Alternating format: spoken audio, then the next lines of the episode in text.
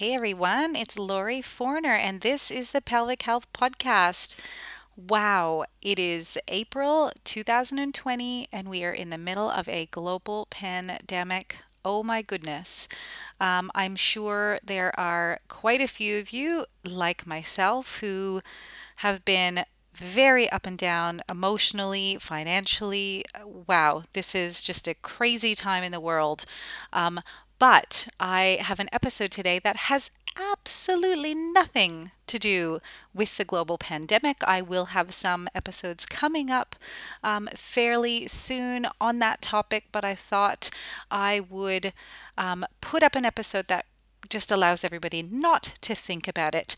Uh, if you have been listening to the podcast for a little while, I love speaking to academics, especially academics that people may not have heard of yet, who are relatively new, PhD candidates, because if you are into research, which a lot of people who are listening are into research, there are so many people doing research that we sometimes don't realize some of the names that we really should be paying attention to.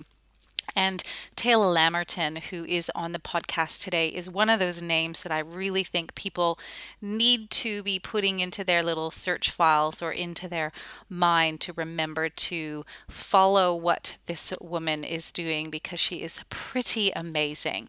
So, Tayla Lamerton is a 26 year old student. She's in her last year as a PhD candidate at the University of Queensland.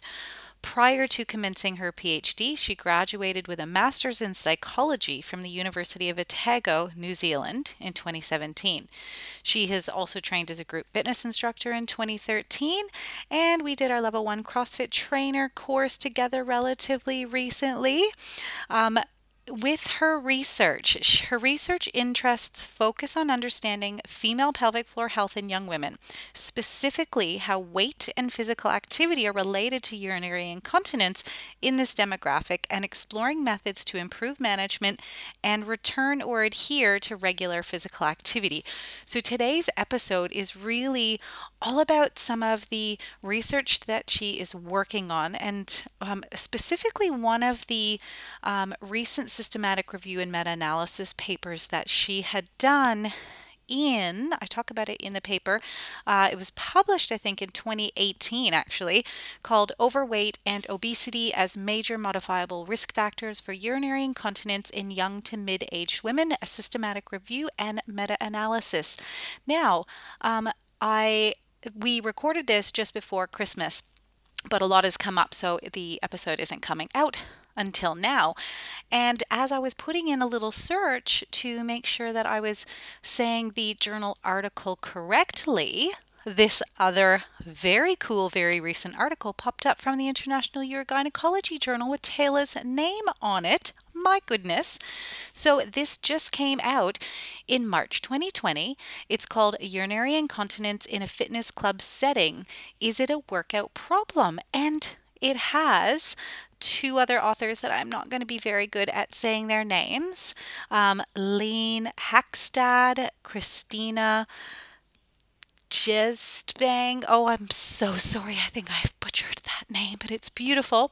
Tayla Lamerton and Kari Bø. Okay, well, I had no idea that she was doing this. Anyway, this is just another example of why you need to keep her name in your mind. So, we're not going through this um, journal article in this session, but she's talking about some of the research that she um, was completing where she was looking at specific um, programs to run for people who are having incontinence in gym settings.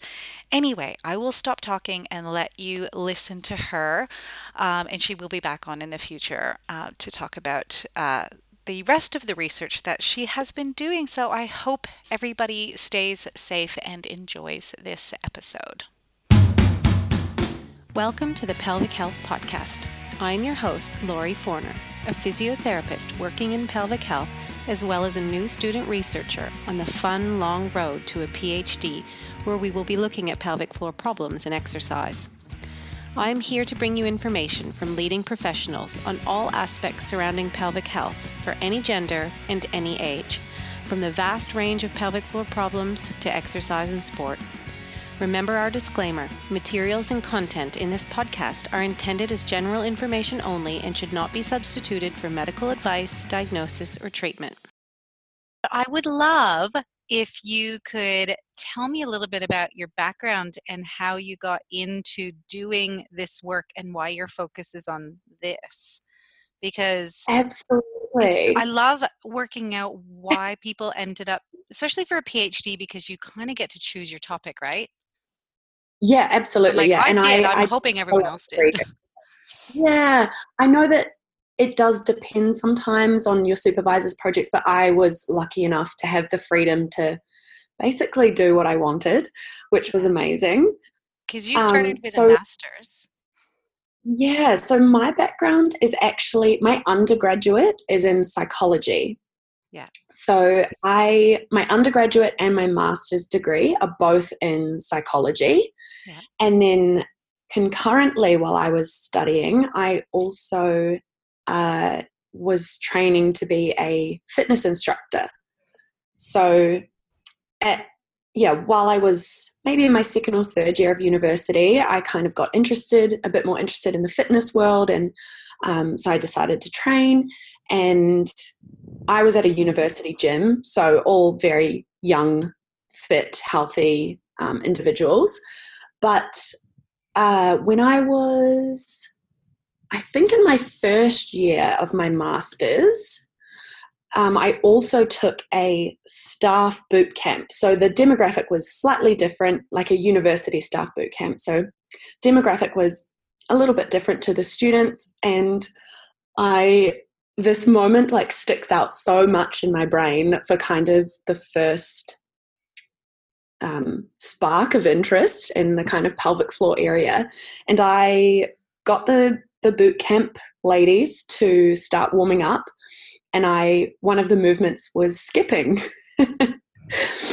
and she kind of came over to me and was like, "Tayla, I've had 3 children." And I was like, so. "Cool. Good. Amazing. I'm so happy for you." And then of course she said, uh, "I'm not skipping." So that was kind of my first interaction of uh, or I guess recognition of pelvic floor as as a a consideration in physical yeah. activity. Um, and I knew coming out of my masters that I loved the fitness world so much, and particularly women's health and physical activity in women. So I knew that I really wanted to do something in that area, but I also wanted to incorporate um, aspects of my psychology and behavior change as well. And so I approached my supervisor. I said, Here's my background. Um, I probably have a little bit of catching up to do physiology wise, but I'm prepared to. And she was, uh, I have an amazing supervisory team, and they just kind of said, if you're ready to do the work, we'll take you on. And that's that's I guess how I got here. And how long has it been now? Has it been three years? Yeah, oh, coming up to it. So I'm about I'm just over two and a half. Yeah, yeah, maybe. Okay. And you you have done a lot within that time.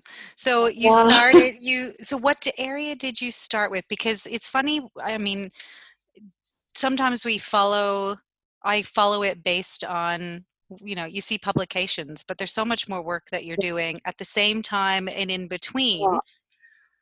Absolutely. Yeah, so um it's been a bit of a crazy journey because because I didn't have any expertise in pelvic health um, prior to this, yeah. prior to my PhD, the first um, step was just reading for like a year straight i felt like yeah. um, so yeah that was catching up on the literature catching up on physiology functional anatomy aspects um, and i also which you were a part of thank you so much i i actually interviewed healthcare practitioners who were in the women's health uh, domain. So I got to chat to physiotherapists, I got to chat to exercise physiologists who work with women, um, I got to chat to um, a couple of personal trainers who are in women's only gyms just to kind of see what their experiences were and um, what barriers they find in women who experience pelvic floor issues and uh, whether they prescribe specific things and um, yeah so those kind of interviews were they, they are a part of my phd as well. Um, but yeah just catching up on that kind of background was the first solid year i would say. As you know within any phd project there's kind of four or five aspects to it. So started out with the big systematic review um, and meta-analysis and that was to kind of just bring it all together because I'm particularly interested in young women or yeah, young to middle aged, I would say, young to mid aged. Um, so just getting a good grasp on that literature. Then the second part was a secondary analysis, um, which is what I just presented on at the conference, at the Sports Medicine Australia conference. Yeah. So that was really exciting. Yeah. What is your thesis question? Like, or what is the the main because you because when we which we'll talk about the systematic review as well yeah. you've went into um, overweight and obesity and stress incontinence so is that where you Correct. always wanted to go so that's sort of where i started um, because i was looking at young women and initially i was actually looking at young women who actually haven't had babies yet um, that's that was really the main risk factor that kept coming up. So that was where I started, and then of course I came across the issue that okay, if we're trying to say this is a risk factor and we want to address it by losing weight, I guess, then we're going to tell women to incorporate physical activity, and then some physical activity can create more symptoms yeah. of incontinence. So I kind the moderate of, intensity physical activity they need. Yeah, exactly. And yeah, so when you're looking at weight loss, like you really, it, it is recommended that you're completing pretty high levels of physical activity. And of course, that can be walking, um, but that's not everyone wants to walk and not everyone wants to swim. Or so uh, I guess the my main interest, I don't know if it's a research question so much, is how do we address that? How do we take incontinence as a barrier hmm. out of the picture or, or at least mitigate it as a barrier for women wanting to participate in physical activity and whether that is to manage their weight or if it's just for enjoyment, if it's for their mental health, whatever it is, how do we how do we deal with that as a barrier to physical activity? So, so are you yeah. getting answers from the physiological study? Yeah, a little bit. So, still in the data collection phase, um, but what so one aspect and this is my psychology, I guess, coming into it. One aspect that we monitored throughout the intervention, um, because I actually incorporated a progressive impact loading throughout the intervention. So, starting out low impact and seeing where women's thresholds were um, for kind of where they experience symptoms and that sort of thing. And what we measured was actually their confidence to progress and their confidence to manage leaking during those impact movements and progressing them over time if they're feeling confident, regressing if needed, reducing the time um, that they're completing these movements. And I think that confidence, that kind of like self efficacy, looks like it's playing a pretty big role in, in whether women will complete those higher impact or higher intensity movements. Um, and their confidence to manage leaking during those movements looks like preliminarily, of course, we haven't done official results, but anecdotally seems to really be helping a lot. And and that's it almost seems like it's irrespective of their total incontinence symptoms from pre to post it's kind of like this independent thing um, and again this is this is definitely just from talking to the women and seeing how they're feeling and and what they're adding into their daily lives as well. Um, again, just anecdotally. So, from the intervention, it's almost more looking at self efficacy and confidence uh, rather than any kind of strength improvements. And yeah, yeah. So, how did you how did you come up with the um, program? Yeah, so that was a little bit of uh, collaboration and a little bit based on um, previous literature and that kind of thing. Isn't so, it always though? Like especially if you're trying to we know that everyone needs some sort of individual approach. Um, but yeah, a lot of it is guessing, really. I know. And so what we really wanted to do was make the the program quite functional. So yeah. there's there's sort of a few layers to it. It's like the education is actually the first aspect. So they don't start any kind of training until we've done some education sessions and some kind of basic, I guess, just knowledge about how the pelvic floor works and how it works when you breathe and and what kind of strategies you can use. And then we said, okay, here's some functional movements that you might be doing day to day. How do we incorporate those strategies into the movements? Um, and yeah, it like you say, it's, it's super individual and you are somewhat restricted in research because you have to deliver the same protocol to everybody. Yeah. It's a little bit tricky to individualize, even though you can kind of see one particular thing isn't working so well for someone or or one movement's they seem really connected to their pelvic floor, but in the other two movements they just have no no connection or no mind to muscle connection and do you find it tricky talking about it because I still never know what we can talk about. Like, how much are we allowed to share and when can we share it? So I know, like, when we talk about the systematic review, obviously it's published. You can talk about that. Exactly. I sent you a photo the other day of the abstract from SMA that I was like, woohoo, let's talk about this. And you're like, yeah, I don't know how much we can talk about it. I know. Yeah, it is a little bit. I guess it's because I mean, especially the intervention hasn't even, we haven't even analyzed the data at this point. Yeah. So I'm definitely just speaking from the individual experience. Um, yeah, which I makes it easier though to talk about stuff that you may or may not, or you're not mm-hmm. sure if you can. When you can generalize it, it's probably yeah, yeah. Um, but yes, it is a little bit. It's almost a bit unspoken. I feel like in the in the academic world is like how much can you tweet or how much can you uh, share with other collaborators who are in the same area, even though, in my mind, that's absolutely what we should be doing so that no one's wasting their time doing something that we, you know, that someone's already done before or I don't but know. Half the half the conclusions are this needs to be repeated to see if the results are valid. So half the times you're yeah. supposed to repeat Very studies, true. but nobody does anyway. I'm so confused sometimes. Very true.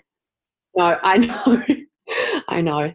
The academic world is a is a it really is a different world, I yeah. find.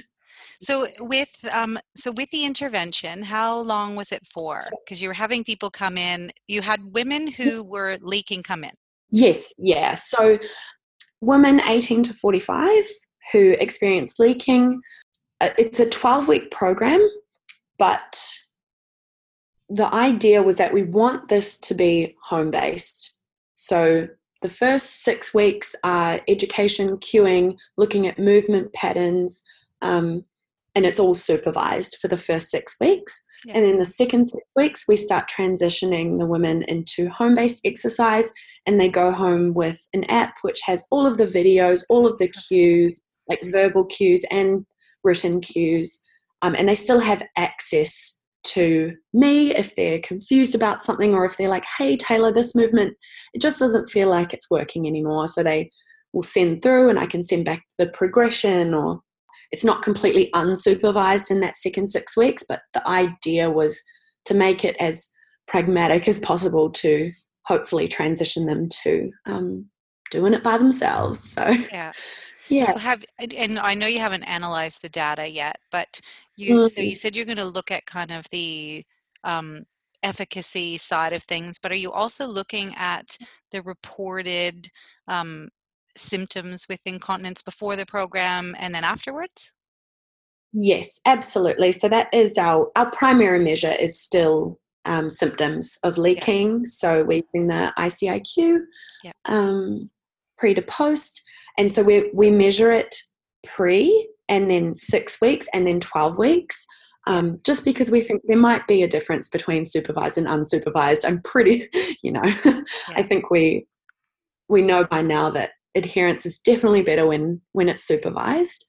So yeah, we are measuring symptoms. We're measuring uh, incontinence related quality of life, physical activity as well. We want to see we we're actually tracking their physical activity weekly to just see what happens, um, see whether they increase physical activity or the types of physical activity they're doing changes or um, volume, intensity. So we're tracking physical activity. That's that's a lot of there's data afterwards. Things, yeah, there's a few other things I would have loved to have in there, but practicality wise and and resource wise as well as the other thing, um, just budget wise, um, you know, as a PhD student, it was just not feasible, unfortunately. So hopefully that's a maybe that's a postdoc. I don't know. Well, that's it. You you kind of yeah, you get used to being creative and knowing that you could always do more, but you can't. Absolutely. Yeah. yeah. I mean, we all we all dream of the the one million dollar grant that gets us a three year trial with research assistants and all the good stuff. But maybe one day, one day. you are on you're on the right track for that. So it will be it will be great. Yeah. Um, so can you talk about the systematic review that you did because that has got a lot of traction, or at least on you know Twitter and um, yeah. just what I remember because it came out it came out last year. And let me mm-hmm. just make sure I'm thinking of the right one. This was uh, 2018 overweight and obesity as major modifiable risk factors for urinary incontinence in young to mid aged women, a systematic review and meta analysis. That's the one. That is the yeah, one.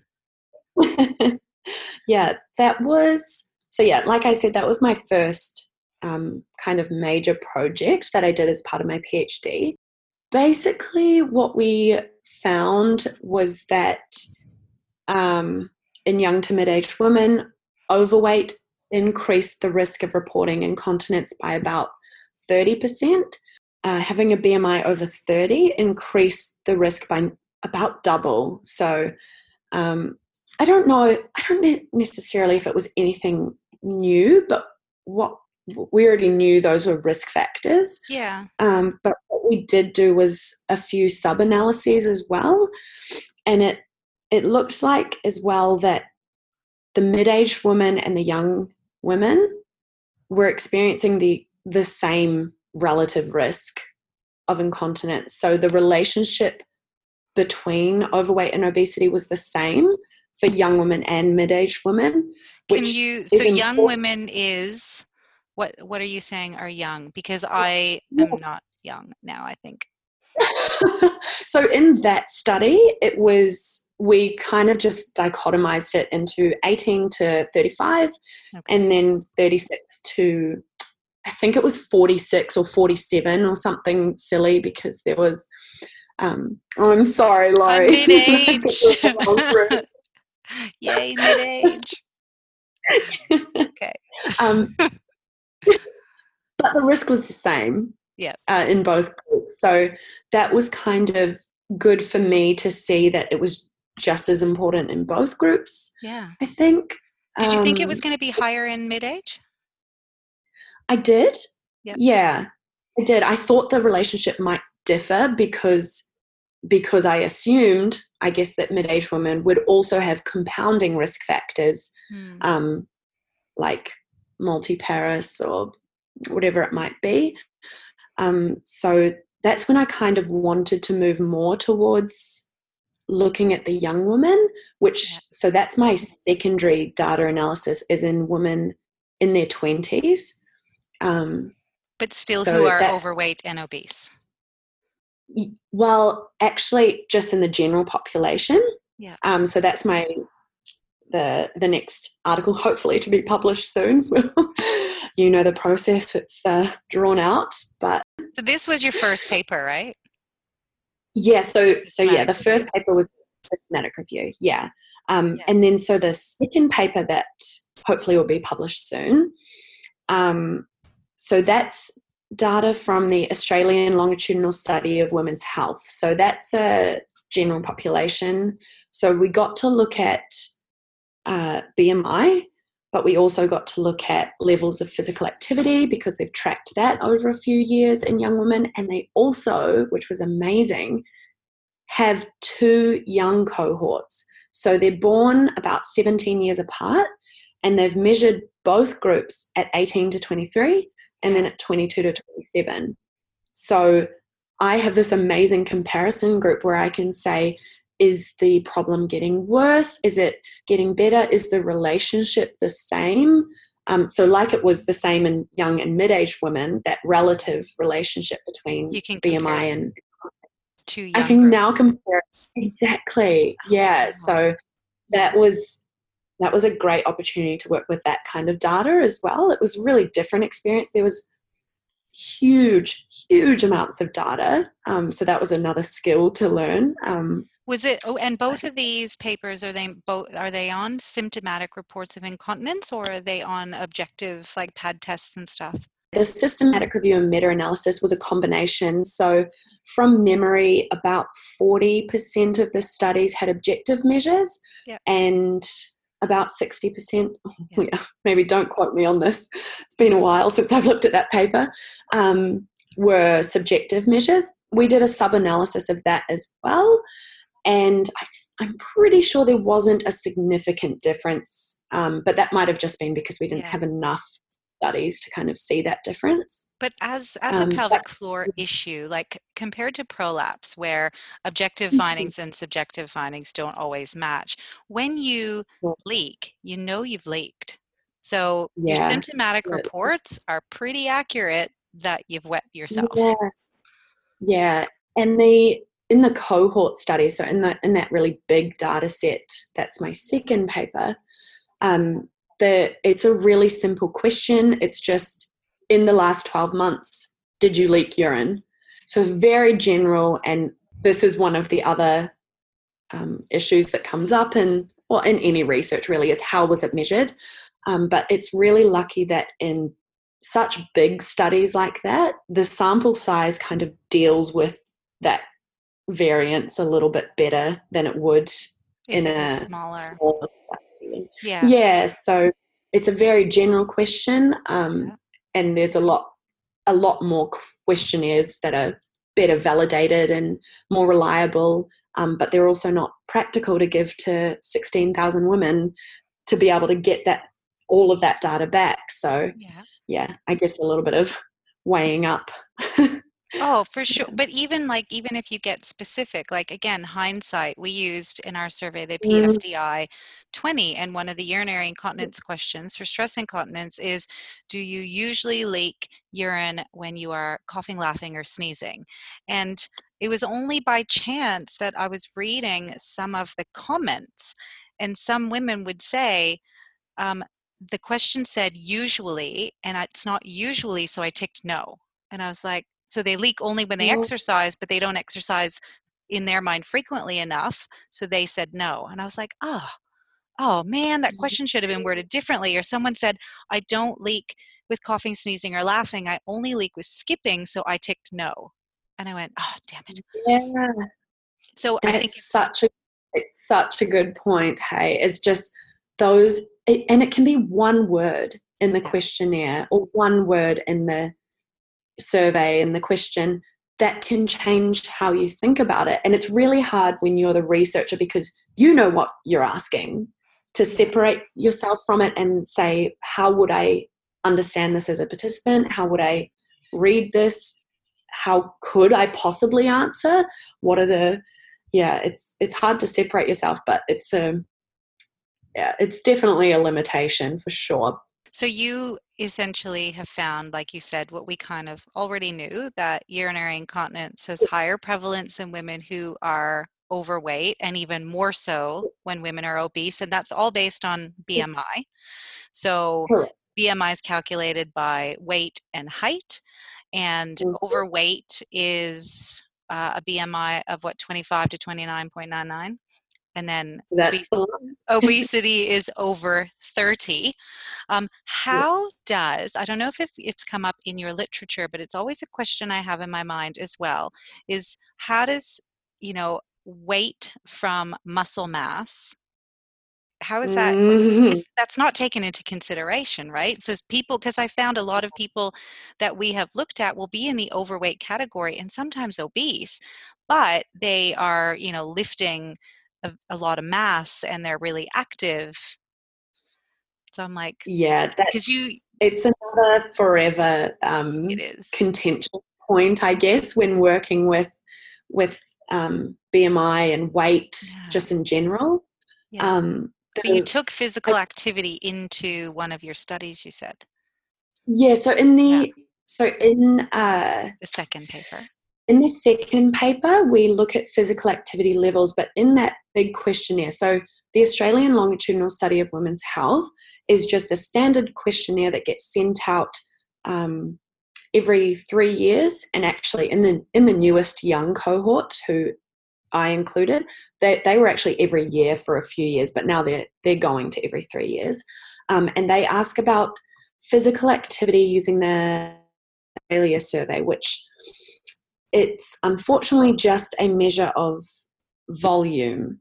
So we get intensity and we get uh, like number of minutes spent in activity, but you don't get types of activity. So you miss out on that kind of impact information. Mm. For example, you miss out on resistance training information. So there is there is some limitations again to that questionnaire. Um, we don't capture all of people's physical activity and and actually sometimes questionnaires like that people can over report physical activity. But again in in those really massive cohort studies they're pretty good at dealing with those kind of slight individual variations because you've got so many participants. In the end the patterns are kind of robust enough to come out regardless. Yeah. Which is the amazing thing about working with such big data sets. On the other hand, you're limited by the questionnaires, the subjective nature of them, all of the limitations that come with self report. But I think that because we have such a big sample size, yeah. that it, it deals with it pretty well. And with regards to BMI, kind, I think the the age old argument is that it's not good when you're dealing with the individual. So it doesn't necessarily inform practice that well when you're just dealing one on one because it is case by case. We don't know their muscle mass, we don't know um, where it's distributed, which matters as well. Mm. And but when you're working with the general population, BMI is a is a really good indicator when you've got like those big epidemiological studies. It's a pretty good indicator of actual overweight and obesity and higher fat mass um, tend to be related when it's in such a big cohort. So yeah, it is it is again a, a limitation for sure.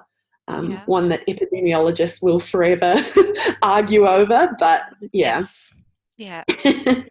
and the the physiological study that you're doing with the 12 week program, um, that's not limited to women who are overweight and obese. That was just women who were leaking. Yeah, no. So, so I decided not to include that as as a exclusion criteria or inclusion criteria.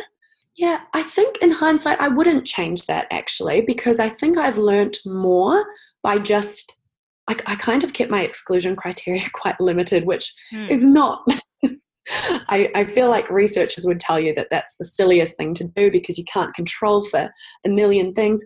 But I, because I was, I, fe- I still feel really new to this field, I wanted to see who responds to this who wants help what are the kinds of people that want want this kind of program who are interested in it um, so yeah again that's probably my psychological my psychology background um, coming in.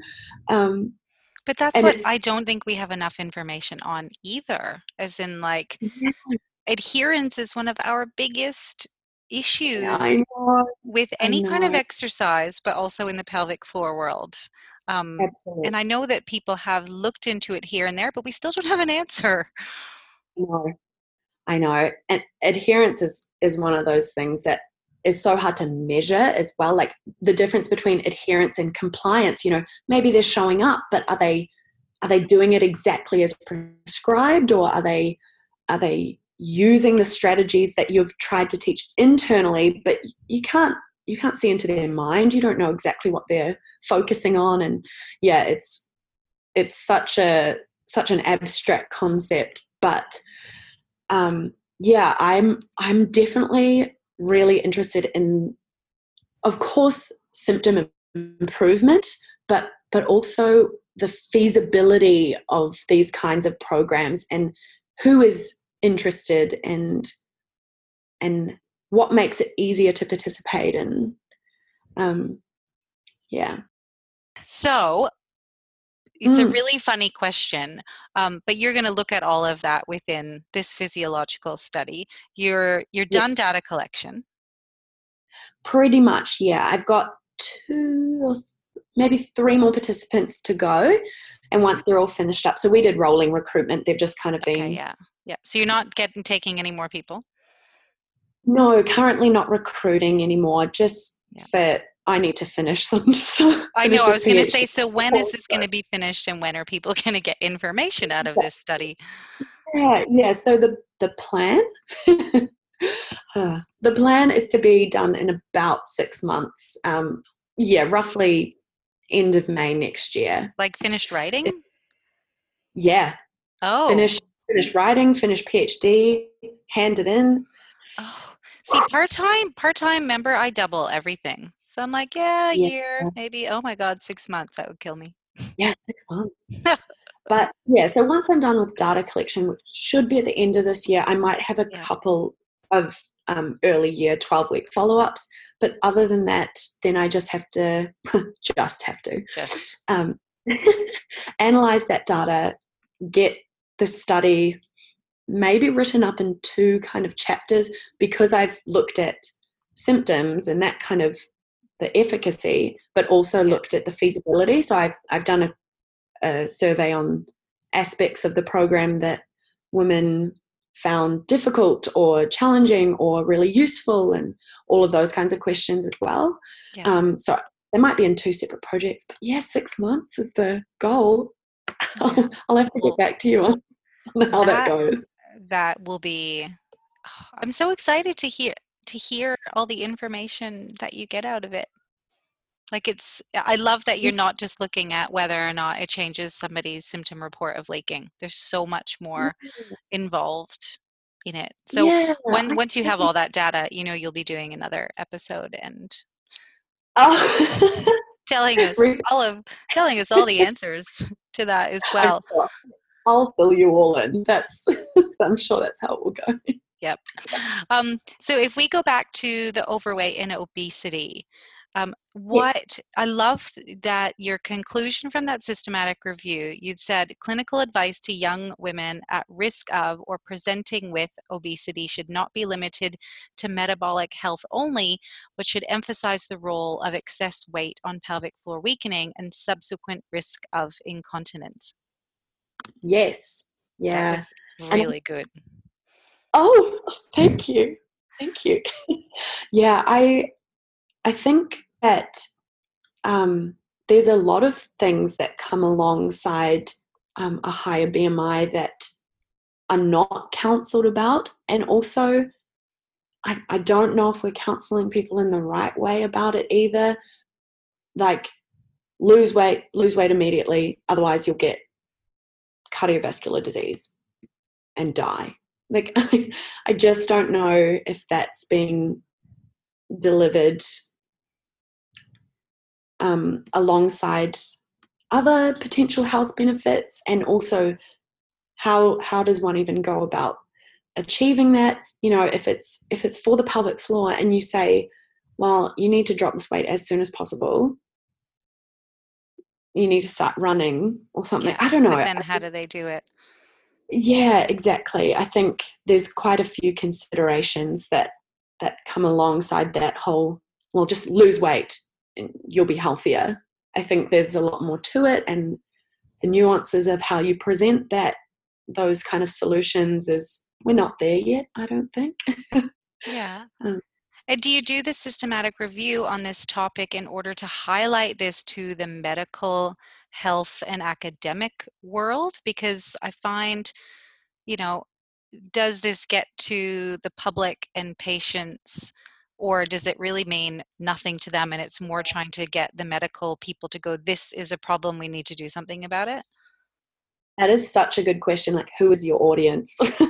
Um, yeah i i think that's that's one of the things i've been struggling with as well in my phd is how um, publications get translated. Um, we, we know that years for science to get into practice um, and there's a lot of reasons for that. Uh, that is something that I have been struggling with as well is is I I really one of the main reasons I loved being a fitness instructor was getting the immediate feedback of helping people or making them feel good or just coming together like I really like that immediate feedback. So I find it quite tricky to say like I've got this publication which was exciting but but I don't see any immediate impact of that and i you know so yeah it's actually just that is something that i struggle with and i don't know the answer. I don't know who's reading it. I ideally it's going to you know all of those pools of of the practitioners and the other researchers in this area and the patients and the public. Like ideally a little bit of a little bit of everything but who who knows? No like that's what you hope for but then it's absolutely there's so much but, about tracking impact but i think it's hard mm-hmm. too because you know um, obviously in the i think in the academic world it's more going to be the medical and health professionals that read it and reach it yeah. first and then they attempt to disseminate that information but i'm hoping like you said with that physiological study you'll have more information on how exactly maybe to do that especially when incontinence is a mm-hmm. barrier with exercise like exactly. your big big thing is just that it's an issue women are overweight there's a high prevalence of overweight and obesity and incontinence is a barrier but these women need to exercise and we need to work out how to get them Absolutely. to do it absolutely. Like how can we do this in a feasible way that doesn't make people feel um, like they need to push until they're leaking or they need to um, i don't know avoid certain exercises? Like how can we best help? Yeah the, the removal or at least mitigation of that barrier. And yeah so i guess the first part of my phd was like what do we target? Yeah. you know where's the issue? And then the second part is like well how on earth do we go about doing that? Okay so there is your cliffhanger. You'll have to come back to hear more from Tayla in the future. Um, have a wonderful day. And again i hope everybody stays safe during this time